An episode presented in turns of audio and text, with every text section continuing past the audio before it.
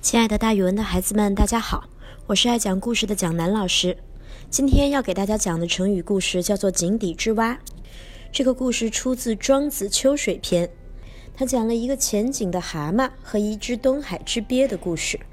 蛤蟆当然就是青蛙啦，那鳖呢是非常非常大的甲鱼，也叫王八，它往往长得很大又很长寿。说有一天呀，一只浅井里面的青蛙见到一只东海的大鳖。这个蛤蟆可高兴坏了，终于有一个人听我嘚瑟嘚瑟了。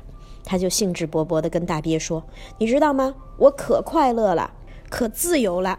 我可以出来，可以进去。比如说，我出来的时候就在井栏边跳来跳去；如果我想进去，就在井壁的砖缝里边休息。跳到井里的时候，水就泡着我的两腋和腮；游到浅处的时候，泥汤就没了我的脚。”你看，我有这么多美丽的姿势，可以在井里边待着，独占着一井之水。螃蟹和蝌蚪都没法跟我比，螃蟹只能在泥里，蝌蚪只能在水里，它们跳不到岸上。你要不要也下来看看我美好的生活环境？东海的这只鳖看他描述的这么热闹，他说我也去看看好了。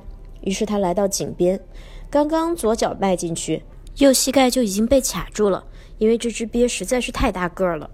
这只鳖长叹了一口气，说：“哎，看来他说的前景还真的是前景。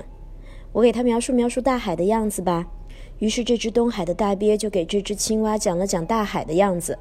他说：“用千里之遥这样的字眼儿，不足以说明大海的广阔；用千仞之高这样的词儿，不足以量尽它的深度。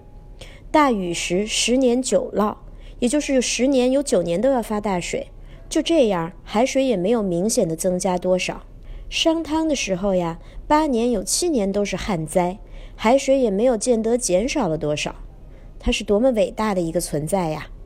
比你的前景厉害多了。前景里的青蛙听完大海的描述，目瞪口呆，惊恐万分。他想：天哪，还有一块地儿比我的水井更大呢！所以后来自然而然的，我们就把井底之蛙理解成只能看到井口那么大一块天的东西，比喻人呢见识狭窄。蒋老师给大家举一个例子吧，比如说我们一定要博览群书，认真的学习和掌握科学知识，多见世面，这样才不会被人讥笑为井底之蛙。好了，今天的讲故事就讲到这里，咱们明天再见哦。